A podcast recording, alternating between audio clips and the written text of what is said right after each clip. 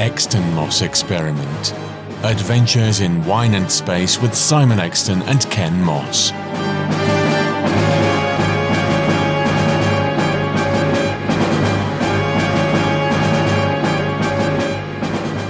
Hello, everybody, and a very warm welcome to another edition of the Exton Moss Experiment. I'm Ken Moss, I'm Simon Exton. and this time we are watching the 1960s spy espionage series Callan.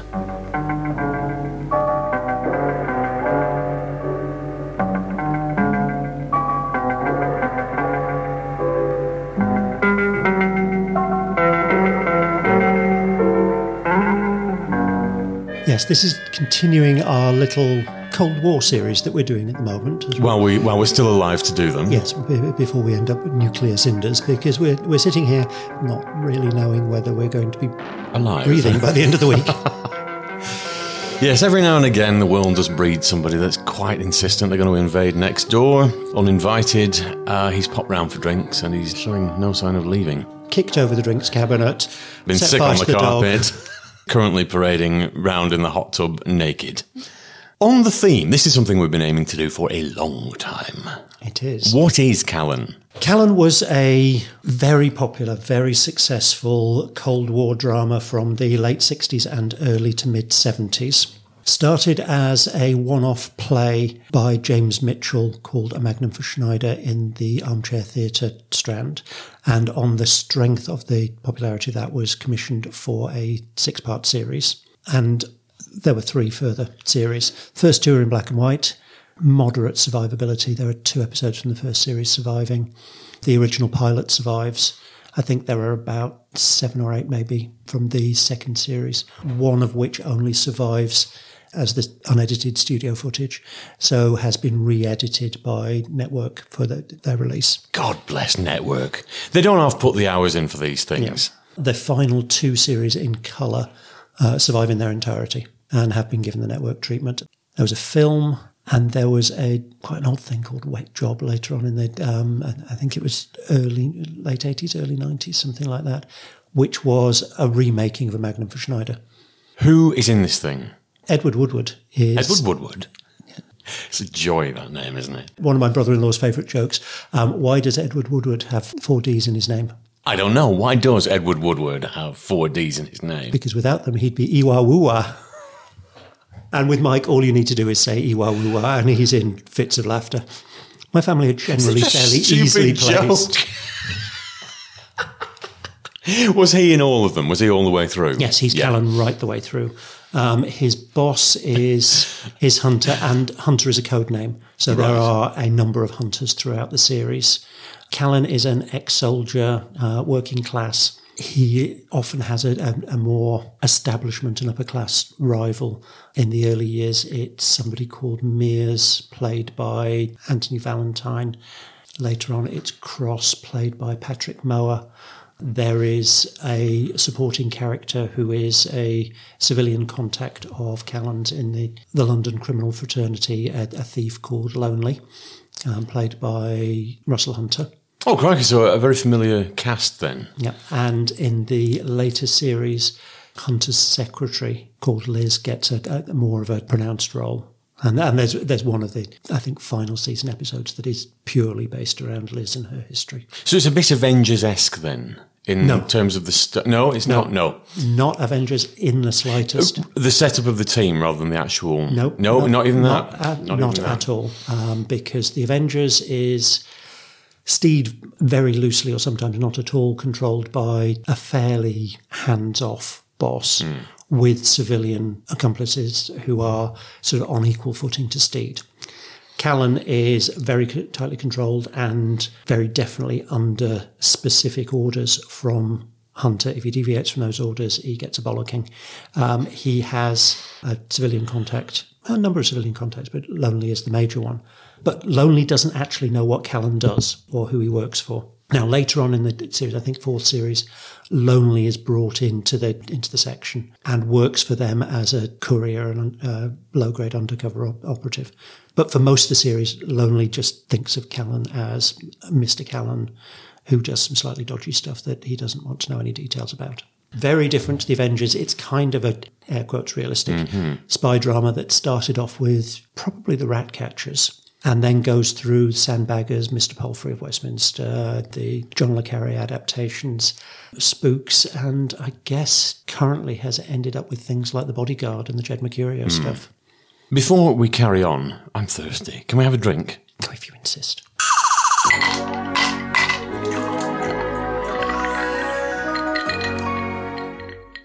Tonic screwdriver out, lid off the gin. And I found one called Hunter's Gin. You have indeed. This is a Cheshire gin, unique and sublime, export strength. It is 43.3%, and the info bollock says Hunter's Cheshire gin is a higher quality export strength London dry gin full of character, with its heart in Cheshire. Subtle citrus overtones with a spicy fruit edge using Cheshire apples from historic Norton Priory Gardens' own orchard. A single batch distillation from a 300 year old recipe, including Balkan juniper berries and coriander, Iberian lemon, and sweet orange peel. Orris root, French angelica, and Madagascan cinnamon bark. A unique and sublime fusion of highest quality botanicals and alcohol. Well, there's a lot going on in there from the description. Nasal appraisal, Dr. Exton? It smells like gin. There's a little junipery tang. Splashy, splashy. Tastes like gin. Tiny hint of a citrus edge. Um, otherwise, it's just a nice smooth It's just gin. a nice smooth gin, yeah. There's nothing. I nothing. never say just. There's no such thing as just a nice gin. It's merely a gin. It's very nice. I wouldn't say that it was in any way unique, and I don't. Sublime. I mean, it's very nice. I'm I'm not sure I'd be quite flowery enough to call it sublime. I couldn't pick it out of a lineup, if I'm honest. But it is. But it's, it's nice. If you had this as a house gin in a pub, you'd be very happy for it, Hmm. and you'd go back for more. But you wouldn't search out a bottle of it. yeah. But it's nice. It's smoothly blended. It's going down a treat. Are you in four territory? Yeah. Yeah, I think so. Yeah, four. It, it's an. It's a very safe four. We're just having this with Indian tonic. We've not got any fruit in it or anything silly like that. And I've got plenty of ice in mine. Dr. Exton's got a moderate amount. Uh, it's cold. It's, it is actually going down a treat. But bringing glasses, let's descend into the under gallery here at Podcasting House and see which doors we're going to open today. Which one do you fancy? I'd like the round window, please.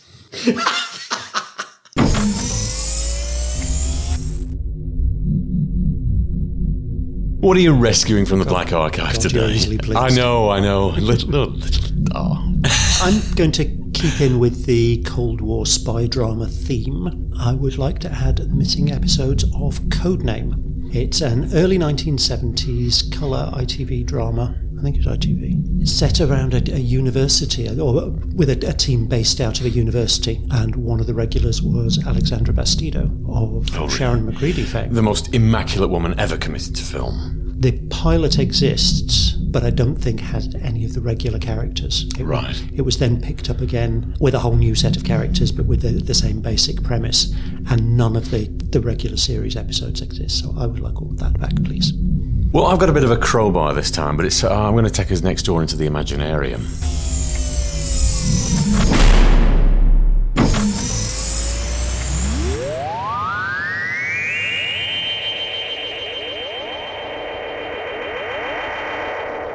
Mine is a Doctor Who. It's the series of Doctor Who with John Hurt.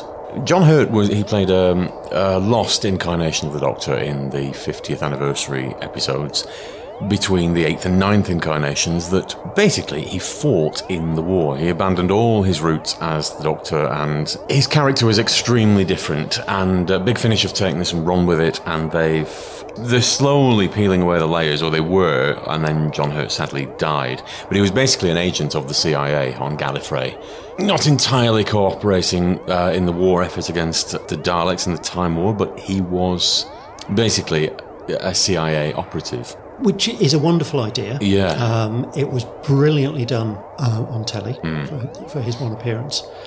My problem with what Big Finish have done is my pro- uh, problem with an awful lot of what Big Finish have done is that they've taken a wonderful idea and stretched it way beyond credulity. So it's not just their series of what John Hurt's Doctor was doing in the Time War. We've also got what Paul McGann was doing in the Time War, and what Tom Baker was doing in the Time War, and what Colin Baker was doing in the Time War. And all of these doctors' input into the Time War is diluting the John Hurt storyline. Um, I do agree with that, actually. I don't think that, because I think there's a new series just been announced at the time, it's February 2022, with Colin Baker as a an unbound doctor. But yes, uh, more John Hurt Doctor Who, that will be in my Imaginarium conjuring for this time. Right, well, I'm going to lock the door on that because Please it's a do. bad idea. Can we go and watch Callan? Yes. Without further ado, we're back in the viewing room. It's time to run VT. What are we watching first? Um, w- first episode. The, Uh, first um, or the pilot? well, that is the first episode. First episode of, of Callan is the Armchair Theatre pilot, A Magnum for Schneider. That's what we're going to watch first. You've gone on about this for so long, and I'm really looking forward to this. Press play. Stay where you are. He's with me. This Isn't very nice, Mr. Callan, is it? I'm not a very nice fellow. I find it strange you shouldn't have a gun also. Well, my mate's the heavy. Two of you, one with a gun. I find you burgling my house, you attack and kill me. Is that the story? You knew you had to die, Schneider. Your police were on to me. Surely your chief knew that. They had no proof. And the man who sent you two, he had proof? Enough to want to kill you. Ah. Now, regretfully, I have to kill you. Both of you. You should have warned me, Mr. Callan. I'm really very sorry. Schneider, our love. So am I.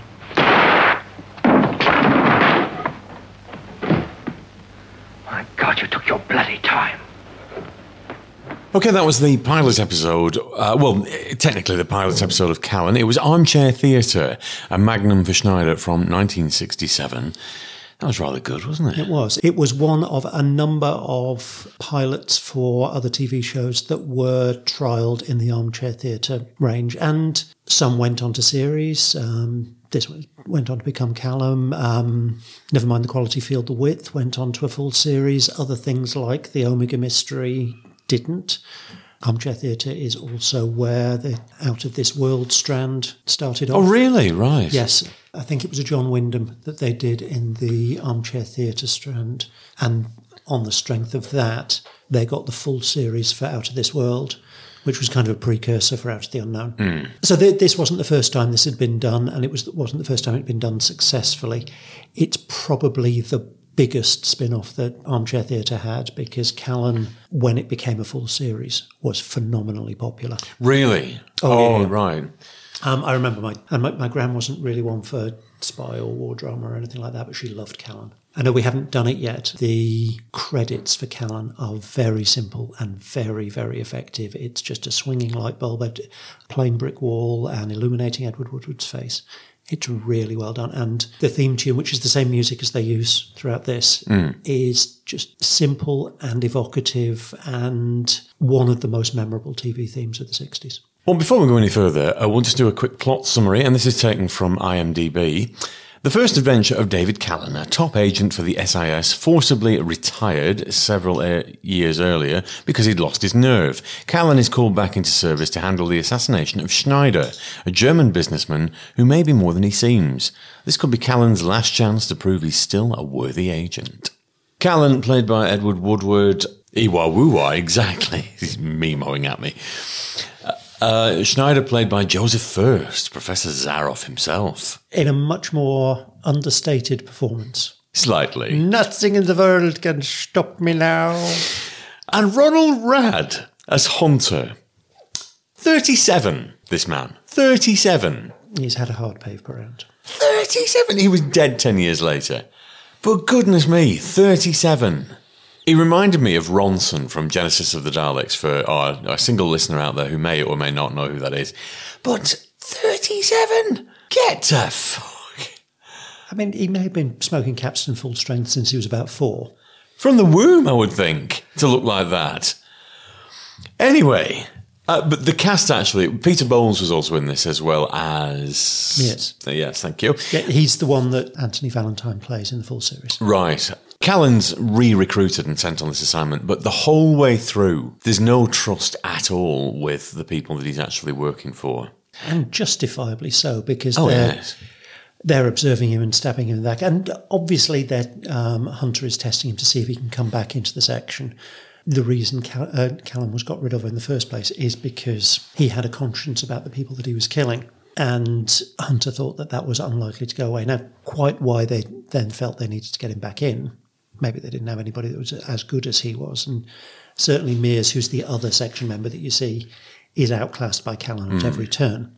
If Hunter and Mears had just let Callan get on with it, the whole thing would have gone like clockwork. Oh, yes. But Callan gained Schneider's trust by discovering that they have a common interest in wargaming. And uh, after a bit of to and fro chat, in the meantime, Callan sees that the police are taking an interest in Schneider, that they've picked up that he is probably a, a gun runner. Callan becomes certain of that when he finds some pencils with the logo of the arms uh, manufacturing company from Hong Kong in Schneider's uh, office. And so Callan agrees that he's going to go ahead and, and do the assassination as long as the police are off his back. So Hunter says, yeah, that, that's not a problem. Callan gets hold of a gun and then swaps it for the gun manufactured by the company that Schneider is importing as, as a sense of irony. Callan goes round to, to Schneider's house after having sort of cased it and broken in beforehand, just to confirm that he, he is doing what he has been accused of and is aware of the the loss of life that the guns that he is facilitating the export of is costing. So Callan realizes that Schneider needs to die. Tells Hunter that he's going to go and do the job at 11 o'clock, uh, goes around uh, in the evening and does some, some more gaming. And about 10 past 11, the police turn up and find Schneider still alive. And Callan realizes that he has been set up by the section. At the same time, Mears has knocked Schneider's wife unconscious and is in their bedroom, disturbed by Callan. They have a scuffle. Callan locks Mears in the bedroom and Mears starts disabling the lock. Schneider comes back in after having got rid of the police, realizes that this has something to do with Callan, searches Callan and doesn't find his gun. And that search is interrupted by Mears coming out of the bedroom. With the distraction with Mears, Callan shoots Schneider and then knocks Mears unconscious as sort of retribution for Mears having done that to Callan earlier in the day uh, so that he could search his flat. Callan then leaves the flat, phones Hunter and says, Job's done.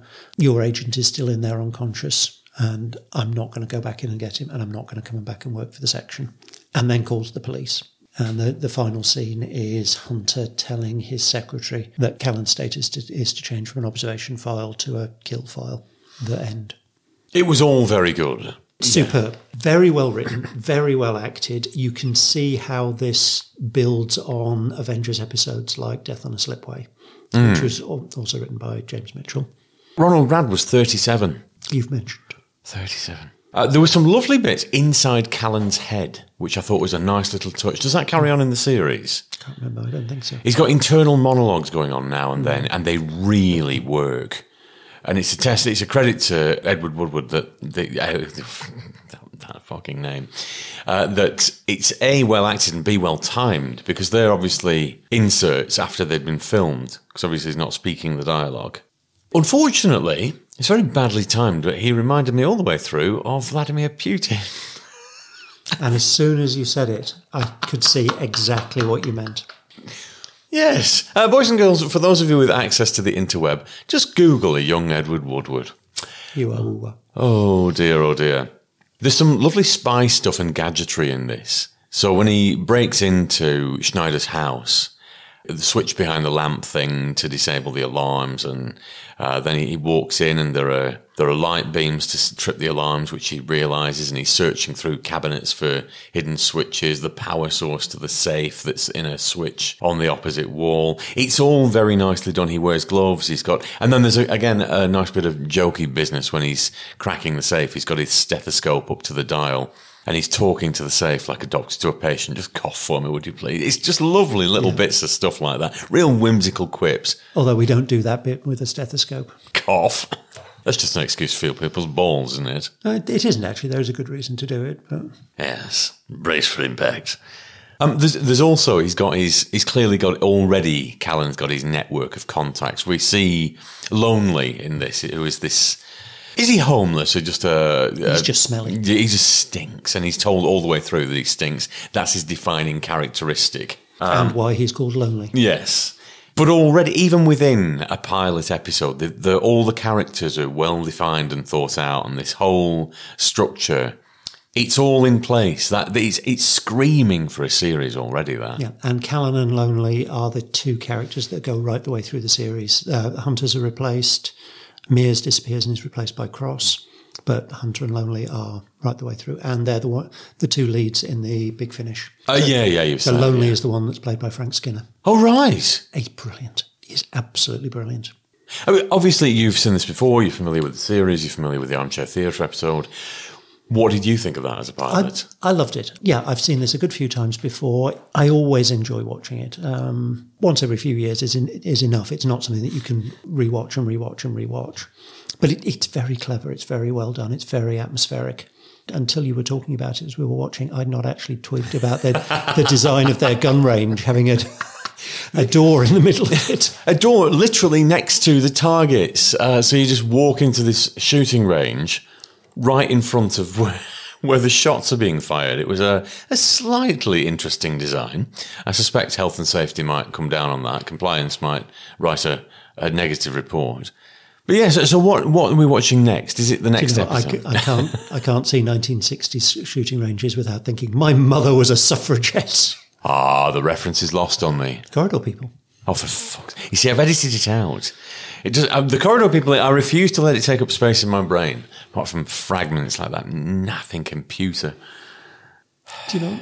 Remember the whole armourer who was sending the female assassin out with blanks because Yes, um, The, the gun is the last phallic symbol and uh, his mother was a suffragette. And Oh, God. I'm told they even have an extra layer of fat. The corridor people. The, oh, no. Move on. If, Move on. We need you've no. bits of it, maybe we need to we revisit don't. it. We don't. We don't. I should have thrown the DVD on the fire, but I It's all right, I have spares. What is the next episode we're watching? What we're going to watch now is the surviving two episodes of the first season of Callan from 1967, and actually they um, they started production almost immediately on wrap of the Magnum Schneider because the first one was out within a couple of months. There are only two surviving episodes of the six episodes of the first season, the first and the sixth, and we're going to watch both of them. So we're next going to watch the first episode, which is called The Good Ones Are All Dead. Gorgeous, wasn't he? Let's take a look at him now. Not so gorgeous. The war's over, Hunter. I've left the section. What's the section for, Callan? Eliminating people, framing, extortion, death. All the jobs that are too dirty for Her Majesty's other security forces to touch. Precisely. You were my best man. I want you for this. You sacked me, remember? You said I was too soft. Well, I'm still soft, Hunter. I still worry about the people I killed. I'm done with you, mate. I'm finished. Nobody's ever finished with me, Callan. I want you for just this one job, Callan. I'm not asking to rejoin the section. Goodbye, Hunter. I think you better have a look at your file, Callan. Red cover. Most urgent, marked for death. You remember my filing system. You'll do this for me, or I'll have you destroyed. And I mean it. I used to get the red ones.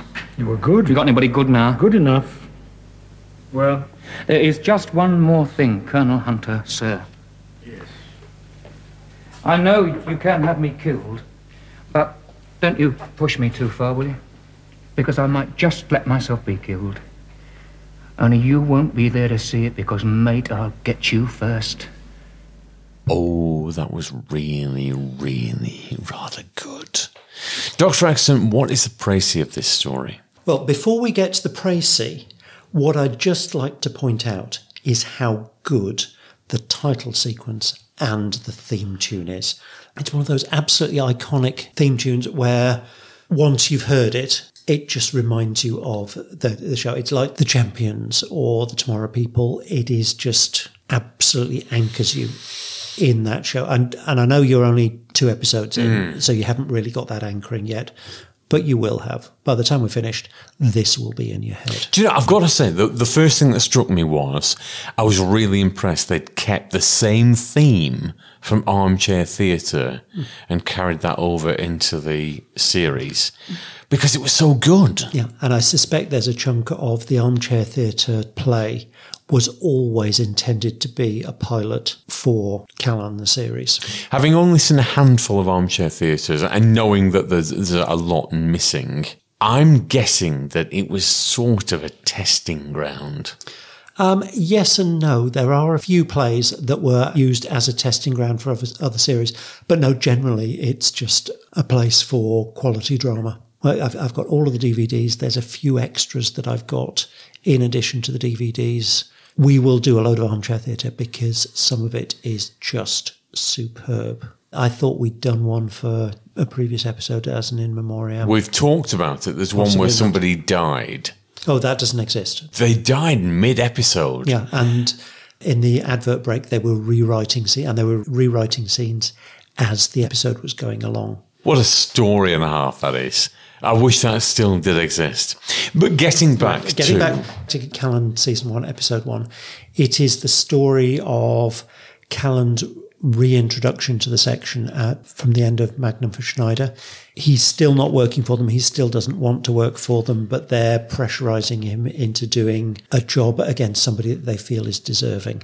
So they send him to work for somebody, again, who is in import export, who is an ex SS officer, has been denounced by his girl, his French girlfriend. Callan goes in to make sure that this is the right person. He fails to ingratiate himself with either of the people working in the office because he's not really a people person, but does find out that they're going out to the, the opera that night. He's also contacted by a very bombastic member of Israeli security who rides roughshod over all of Callan's reasonable objections to speeding the, the process of identification up more quickly. Uh, but in the end, they, they agree that the Israelis and they have a, a witness to the identity of this SS officer who they take along to the uh, the opera while he's there, and this witness is able to say yes, that's him. So they make a plan to capture the SS officer. In the meantime, Callan has got into the safe in his flat, found his old SS uniform, bag full of gold teeth, a number of other fairly incriminating things, including a, a gun that kind of looked like the, uh, the the old Luger pistols, didn't it? You see, Luger was the that was the word. It was never mentioned the whole episode, but that was the word I was. But it, what, it's what it looked like. It was. Yeah. Callan takes all the, the bullets out of it, puts everything back, is spotted coming out of the officer's bedroom by his girlfriend. Callan leaves something on the floor in front of the, the safe because he's having to put everything back in such a hurry. So she comes and says, You left this behind. And he levels with her and says, Look, I know that you denounced him. There is absolute proof of what's going on. You need to just keep out of the way. So she goes and hides herself in a bedroom. In the meantime, the Israeli officer barges his way into the flat and says, "I have, I have to see him." It, it kind of tries to wreck the operation, realistically. Although Yes. not deliberately. It's just being, "I want to do this. I want to do this. I want to do this." Even though Callan is saying, "You are going to wreck things. You brought me on board because I'm good at my job. Let me do it." The girlfriend has another fit of conscience and lets the SS officer know that she's denounced him and that Callan is an agent. Then she heads off out of the flat. Callan has a long scene with this SS officer, who in the meantime has dressed himself up in his uniform. And behind the lapel of each of his jackets, he's got a suicide tablet. So he tries to commit suicide. Callan stops him, rips the lapel off his SS uniform. And then they, they talk, and there's a, there's a lot of talk about I've I've had nightmares for the last twenty odd years, and I am now a different person than than I was. And Callan turned around and said, Right, okay, I'm going to take you out to the car now. You need to put a different coat on, and hands him a coat that he knows has a cyanide pill. So he takes the cyanide pill, and Callan just phones up and said, You can come and collect him now. By the way, he's committed suicide. I really enjoyed this one. But I, I've said that about the preceding one. There's a, a few very scant notes that I'll make about this episode. I didn't make any notes because I was just transfixed. And I've, se- I've seen all of these episodes several times before, and they are absolutely spellbinding. One of the things I particularly like about, like about it is what a light touch there is in terms of music. There's big chunks of silence, and it's really atmospheric. That's a very good point. What I've, I'd not noticed up till now, but yes, there is. There's a lovely pre-credit sequence where Callan is with 110, no, Hunter, Hunter. And it directly follows on from the pilot. the armchair theatre pilot. I really loved that as a bit of continuity for people that knew and also an establishing shot for people that didn't know what the setup was. They, they didn't need to do that. They could have just started a series. The internal monologues continue. I really loved that from the pilot. They carried that on with presumably the rest of the series, but it really works. It I- sets it apart. Yeah, I don't remember how how far through the series it goes. I couldn't remember that they'd done it. It's a good few years since I've seen this, and actually, it works so well that it didn't stand out to me as something unusual or something to make a point of. Uh, I mean, obviously, coming through and podcasting, you see things in a different light. You're paying more attention to the, the details of the production rather than just putting it on the telly and wallowing in how wonderful it is, which is how I've experienced Callan's previously. It's a very, very slightly less Putin performance than the, uh, the pilot. So unfair. In the pilot, it was Putin. In the first episode, it's a subtle shift. He's got a different haircut. That's what it is. No, it's not that. But there's a No, no, no. Let me. No, no, no, no. Let me finish. The whimsy is still there. The performance is, is sort of a shift to a cross between Michael Caine and Daniel Craig. And I really like this Callan compared to the Callan of the original episode. Now, there's a, logical progressional shift. They can tie together. But the Callan of this episode is more because there's a doubt to draw comparisons. James Bond has a confidence all the way through until you get to the Daniel Craig era, and there's a sort of a, a self doubt. Like, really, should I? No, this is this is my mission. Yeah, but should I? And that's the Callan. It's all the way through, particularly with this one, where the in both of the episodes we've watched so far, the antagonist has not been that much of a cunt, and Callan has been a little bit. Don't really want to kill this person actually, but that's my mission. But I don't really want to. The thing that this reminded me of when I was I was watching it and the conversations between Callan and Strauss, Yes. yeah, was the final. Oh, no, about the, the, the, the final half of the Kavanagh QC episode, Ancient oh, History. Oh yes, yeah, yeah. with Frederick Treves as the hmm. somebody who'd been a, a Nazi doctor and had been exemplary GP in between, and all of that counted for nothing. Now with this, it was 22 years after the end of the war. That specifically raises some really interesting questions that neither you or, nor I are in a position to answer hmm. because we weren't around then. And you can look back and you can know all the facts and figures and you can be historically sympathetic, but we weren't there being bombed. Hmm. I imagine it was the same at the time, though, because it's 22 years. The main antagonist alive. He clearly wanted to distance himself from the man he was to the man he tried to be for two decades. Uh, how much of that is wanting to distance yourself from what you've done, and how much of that is wanting to distance yourself from who you've been as a safety net? Right. Okay. If you want to distance yourself from somebody as a get out of jail free card, yeah, that didn't come across in this or in the Kavanagh QC episode. That they both came across as I was doing my duty. I don't agree with my duty. That man should die. I am a different man now, and I have been for 20 years. That came across more strongly in the Kavanagh QC than it did in this.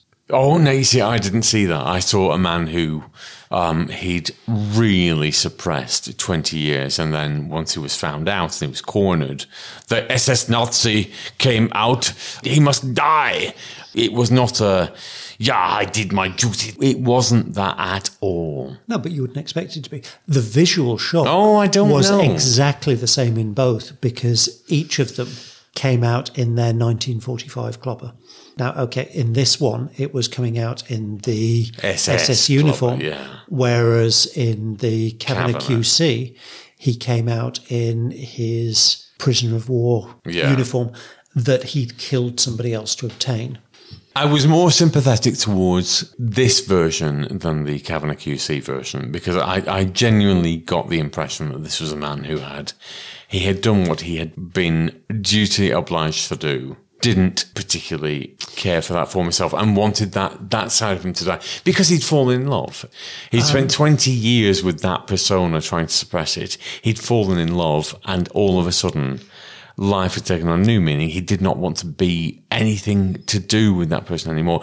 I totally sympathize with somebody who wants to forget their past completely or a, a chunk of their past completely. But with something like this, where, yeah, you might have had sleepless nights for the last 20 odd years, but he'd killed thousands of people. Again, but there- it was it was under orders. He was duty bound to do it. He's not. It's not like he was some sort of he- crazed he, megalomaniac. was the one who was in charge of that particular unit, and the the whole thing. And the, the thing that is really telling with this is that the person from Israel that had come over to identify him was somebody who had been his house slave yes. um, and who had had his ribs broken after having worked for him for months for breaking a single plate. Now, that's not somebody who is doing things under orders. That's somebody who is doing things because they can. The problem that you and I both have is that First and Second World War soldiers on both sides didn't necessarily believe in what they were fighting. They didn't really want to go and kill Germans or allies. and didn't have a great deal of choice about it. Yes. And uh, deserters on both sides were shot. That is absolutely true. But he wasn't a soldier. He was quite a senior officer. He was in charge of the slave labour force. But did he have a choice? I mean, bear in mind, we're talking here about a fictional character, but um, would he really have had a choice? If you were that high up in the science community, hmm. would you have had a choice? You wouldn't. And I am sure the same was true on the Allied side. You don't have a choice. But there are ways and ways of doing the things that you have been told how to do. And kicking three broken ribs into somebody who just breaks a plate is the thing that tells you you are not minimizing your damage. We're getting quite Deep. deep and philosophical. I had sympathy with the character. And it's fairly obvious that Callan had sympathy with the character. Otherwise, he would not have given him the cyanide pill on that lapel. And I have sympathy with the character, but it's a conditional sympathy. So, shall we go on to the next episode? What is the next episode? Okay, we're going to be watching season one, episode six. You should have got here sooner. I had no money, no one I could turn to. I was desperate. And so you stole my ring. That's enough. Wait outside, please. Who did you sell it to? Jewelers in Kensington, Vanzetti and Reed. Did you, by any chance, keep the receipt? You always carry it with you. Are you frightened your daughter might see it? I love my daughter. Thank you. Wait outside, please. This is my house, you know. Hardly. I sold it two years ago. There's a description of it here. Four and a half carat ruby surrounded by diamonds. Yes, that's the one. We've got to get it back. Yeah. Of course, somebody, uh, somebody might have found the microfilm by now. Yes, well, we've got to be sure. There you are, Callan. Well, it might have to be a burglary. You'll need Lonely for that, and he's in hospital. I want you to do it. It'll cost you How much? top rate. All right, top rate. And make the check out to Lonely. Right, so that was You Should Have Got Here Sooner, which was written by James Mitchell and originally transmitted on ITV on the 10th of August 1967. Dr. Exton, this is the last surviving episode from Series 1, isn't it? And the last episode from season one. The two survivors from season one top, uh, top and tail the series. Do you want to give us an overview of what it was about? Yes. Oh, this is an interesting episode. This it really examines the relationship between um, Callan and Lonely, and Callan and Mears. So Lonely, in his day-to-day job as a thief, breaks into an empty flat. He's cased this up and recognised that the owner of the flat has been away for months. And while he's there, he is disturbed by somebody coming back in and manages to steal this man's wallet as well. Runs away, is then tracked down by somebody quite official looking who isn't interested in interrogating him at all, isn't interested in working out what's happened, just beats the crap out of him and asks where the stuff from the, the robbery are. Turns out that this is somebody working from the section who has been sent by Mears, um, and Mears knows perfectly well who Lonely is and his relation to Callan. So Callan hears this and works out what's gone on and sees it as not only an attack on the section on Lonely, but also a personal attack from Mears, recognizing that Lonely is somebody that Callan sort of feels responsible for. So Callan sees this as a direct personal threat. Goes to see Hunter and basically says, An attack on Lonely is an attack on me. If you want me to keep doing your dirty work, you will leave Lonely alone. And Hunter grudgingly accepts that, but doesn't bother telling Mears who, with his hired thug not having got the information he wants out of Lonely, goes back himself and puts Lonely in hospital. And uh, at that point, you know, you don't actually know whether Lonely's going to survive or not. The bloke that Lonely disturbed is a Russian agent who is being played by Mears posing as his handler from Russia to get the information that this bloke took from a uh, a research lab about a new nerve gas. And while the fellow's been in prison, they've not been able to get him to to give up where this nerve gas is. And they've also been keeping an eye on his girlfriend, who it turns out was given a ruby ring by this fellow Pollock. She thought, as a keepsake, it was actually where he'd hidden the formula while she's been pining away with this fellow in prison, her mother has sold the ruby ring and used the proceeds to buy a house for the two of them. So when when it comes to the big denouement in their uh, in their house, and they they open up the ring to see where they the formula is, it isn't there because it's it's a replica ring. Mears is still playing the part of a Russian agent. Callan phones up the house and lets Pollock know that he's actually British Secret Service. Callan then turns up at the house where Mears has been beaten up by Pollock after he's discovered that um, Mears isn't actually a, a Russian agent. Callan calls in Hunter, who comes along, picks up all the pieces. Callan has two parting shots because Hunter has um, is very annoyed with Mears and annoyed with Callan, but recognizes that with Lonely in, in hospital, Callan's the only one who's going to be able to go after the uh, ruby ring that has the formula in. And he, he, they have the receipt from the girl's mother to say where that was. And Callan's two provisos are that he will charge top rate for doing the job, and that money is to be given to Lonely. And also, Mears is put into a hospital bed next to Lonely. And that ended the first series. I hope that it won't be any big surprise to find that I really, really enjoyed this.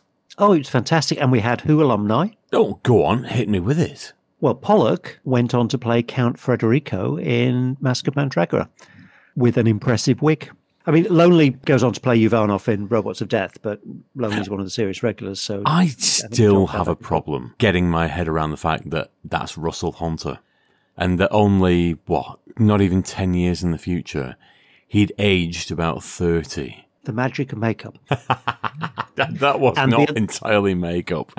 And the other one is Loder, who is the thug that Mears sent around to beat up Lonely, was Za in Tribe of Gum, but also would become Greg Sutton in Inferno. He would, whose name I can't remember, and I didn't. I had to look up and I thought his name would leap out at me straight away, and it didn't.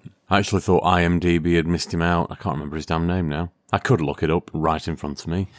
There we go. He was played by Derek Newark, uh, but he plays a convincing thug. In fact, we had some great cast in this. Anthony Valentine, who played Mears, he has a lovely voice. It was quite reminiscent of a few others. That uh, people that spring to mind are, are, like Gerard Murphy on radio, who did continuity announcements on Radio 4. Very similar to Anthony Head. That real, smooth voice, that very, very measured, crisp delivery. Yeah, I liked his voice, even though the character he played was an arse. Yes, but was supposed to be. Oh, yeah, skillfully done. There is, I mean, there are several things that are running through these episodes. One is the quality of the guest cast, the ones that we've seen so far. As with a lot of 60s TV, to be quite honest, the guest cast are excellent. But another thing running through the episodes I've noticed, quite dangerously, is the penchant for characters to scratch their face thoughtfully with loaded guns. Now, what's going on there? Health and safety would have a field day with that. True, um, but of its time in a slightly more blasé attitude to, to firearms. Um, the thing I, I, liked about this is it was obviously a continuation of Callan's story both with Hunter and with Mears. And you just wonder if the six episodes of the first series are each developing that relationship up until it gets the very dysfunctional point of this episode, where there's sort of people almost getting killed because of how dysfunctional the relationship between Callan and Mears is. It really makes me yearn for more of th- this first series to be intact because this, it's not often we've watched quite a few things where it's just been an ongoing story and there's not actually been character development. I think it would be fair to say it's been a very, very loose progression, but there's not been a, the development that there is here. They've got Callan by the balls. He really doesn't want to be working with any of these people. He doesn't like them, but it was established very early on. They've got him. He has to do this. A lot of the friction could be circumvented by whatever ministry it is. Just being straight with him. And I wouldn't care, but Callan's very straight about the fact that they're pissing him about is actually the cause of the friction. He'd work a lot better if they were just head on with him. And they've not grasped this yet. I think Hunter has, but has a bit too much ego to, um, or is a bit too much of a control freak to to just recognise that. And he's trying to placate Mears as well. And you just wonder whether Mears has been foisted on him, Jo Grant style. I. Uh, she was, I want to be a spy daddy. Um, and his is, I want to be an assassin daddy. Well, Mears is a fucking liability. He cocks everything up. Massively. Callan is just so on the button. I mean, there's a the the bit where Za is in the shooting range and he's beaten up Lonely. Lonely's given a description of the man who's beaten him up. Callan's recognised who it is from the description, and this is in the office with not one ten Hunter. Hunter. He spots Za on the monitor in the shooting range, just goes down and twats him. and Hunter, through the speaker into the shooting range, says, Well, you'll have to be more careful, won't you? That- That'll teach you a lesson, boy. Nobody gets on in this place. There's no camaraderie. The it's Callan himself. I don't think this would be anywhere near as much fun or as slick if it wasn't for Edward Woodward's performance. A lot of the time, the little I call them Shakespearean asides, but they're not. They're just inner thought, inner monologues. I really like that. That gives they a depth really to the character you done. don't get. And do you know what a lot of this reminded me of? Hmm. Have you seen the first Kingsman film? Do you- annoyingly, no, I haven't, and I think it will be right up my street. Yes, it's excellent. And right at the beginning, when Taron Egerton's character is going for training with the the Kingsman organization, it's him as a working class but very competent lad up against posh and connected Oxford, Sandringham, all of that, but far less competent people. And it had a really similar vibe to the, the feeling between Callan and Mears. I just love the fact that Callan is completely and utterly in control of the situation. He's a couple of steps ahead of the people that have sent him on the mission and are trying to follow him, not so much double cross him, but make sure he's being a good little boy. He's way ahead.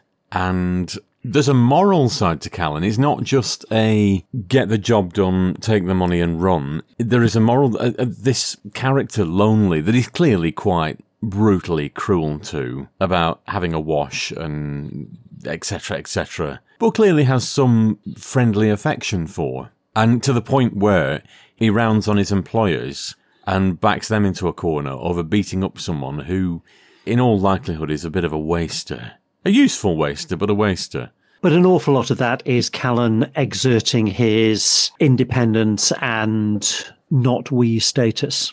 In terms of the actual quality of the print, both of the surviving episodes that we've watched from series one proper, they both suffered from the same thing, which the telecine print, because this isn't the original copy, it's. They both survive on the original video. Do they? They're 405, That's- there are 405 line videos. Now, the ones that we saw on the Callan box set are optical transfers, as was a Magnum for Schneider. More recently, there have been electronic transfers of Magnum for Schneider and the first episode, and they're available on the oh, what, what's the documentary one that they they put out? uh, this man alone. Yeah, the most recent thing from Network. And that has electronic rather than optical transfers from the 405 line. They survive on the original videotape. Uh, well, my mistake then. They look like film transfers, just very badly done from the original 405 Effect- line. Effectively, they were because they're optical transfers. They're quite poorly done, to be honest. There's a lot of ghosting from the time clock. I do now possess a beautiful, shiny DVD copy, thank you very much, of This Man Alone, which I will watch for future episodes, because this isn't the last we're going to see of Callan, is it? No, this is Callan season one, and we're going to do each of the four seasons of Callan. But yes, transfers quality aside, the one thing that leapt at me all the way through this is if these had been done a few years later on colour film, oh, wouldn't that have been nice? And I think they would have actually been better remembered by the public at large. Because stuff like the Avengers is it's seeped into the consciousness of, of the public. Whether they've really seen it or not, they remember it. Callan, I don't think is. Um, do the general public remember the Avengers? Realistically, if you were to ask thirty-something Joe Bloggs on the street, what do you know of the Avengers? And then Oh, explain yeah, to them that you're not talking about the Marvel thing. Callan was really well regarded at the time. My grandmother didn't have an awful lot of time for the Avengers. She thought it was a bit silly, um, but she loved Callan. Well, I've been talking to my parents, asking them. There was a vague recollection of a program called Callum, but they couldn't bring anything to mind. I've told them that we've been doing the Avengers for Kinky Boots. Oh yeah, Steed and Emma Peel and Cathy Gale. They remember all that. But Callan, which was contemporary, really, they don't remember a thing about it. And to be honest, it's only because of Big Finish and you that I know about it. I vaguely knew the name, but I don't know anything about it. So, how old would your parents have been at, towards the end of the 60s? 20? Yeah, I would have thought that that's a little bit young for this to really appeal to. Yeah, but bear in mind there were only three channels then, and they would have. I mean, there's stuff that I that was on when I was a kid. Things like Maelstrom and uh, Moonlighting. I'm aware of them. I know the vague premise Yeah, of them. Neither, neither, none of those are anywhere near as dark as Callan. No, that's true. But what I mean is I- there were big things at the time, and I'm aware of them, and I, I vaguely know the gist of them. What a Hart to Hart stuff like that. The Equalizer. That was another Edward Woodward thing. I know was, of it was- these things, It but was I kind don't. of a redone Callan. It wasn't terribly good. Programs like Callan, you need a few years under the clock to realise that life can be a really shitty place to really appreciate it. It's not casting any shade on Callan as a series. What I mean is, I just think it would be if it had been given that polished ATV treatment on colour, on film, just a It would few have years lost later. some of the grit. I agree with you on that on most things, but I don't on this one. I think the seedy, black and white, gritty really suits it in the way that it really suits public eye. Oh, in fairness, you put forward a good case there. Yes. I'm certainly not, it's not detracted from the enjoyment of it one bit. I loved this. It's like black and white Doctor Who. There are some black and white Doctor Who's that work really well as black and white Doctor Who. Yep, can't disagree with you. I mean, I'm uh, my purism buggered off out of the door a long time ago. I would happily see every single black and white Doctor Who colorized. In fact, just this week, I've seen a few minutes of The Invasion colorized, really beautifully colorized and upscaled. And my goodness be, it brings that meeting of the Doctor, Jamie and Zoe with Brigadier Lethbridge Stewart completely to life in a different way. Didn't lose a thing, but I am with you that black and white brings a sort of grain to it, a darkness that you don't it get with brings a, colour. a kind of grittiness to it. Mm. Something like the Time Meddler that's a bit grimy and has some really, really dark stuff to it. I think black and white suits really well. The Gunfighters works brilliantly in black and white. It does, but that's quite a flat story. I think colour would really bring that to life. Somebody's done a colorized version of the Celestial Toymaker. Now, neither me or you have any real time for it, but it does bring that last surviving episode to life. So, yeah, I know, I know, I was skeptical too. It Although, I mean, for the majority of stories, I think colour would be better, but I think there are some where you just want that grit and griminess where black and white serves it well. Anyway, we're not here to talk about Doctor Who, we're here to talk about Callan.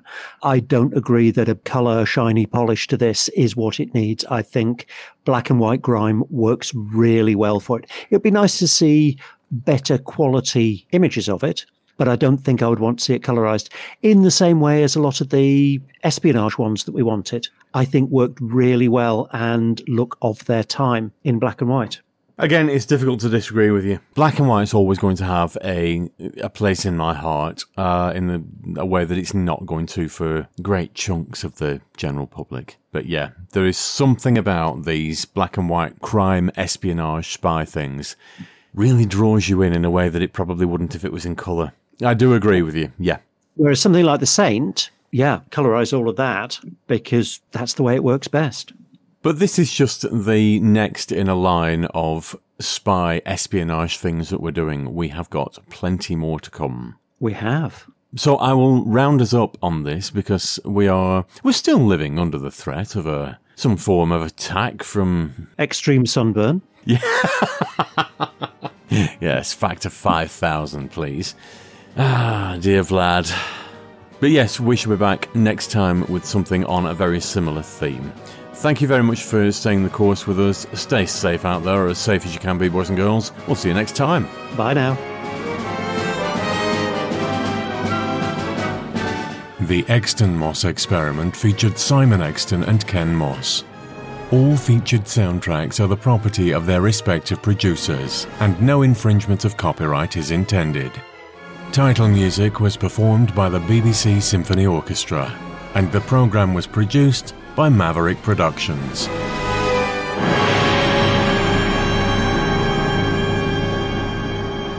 For more information, please visit maverickproductionsuk.blogspot.com or find us on social media.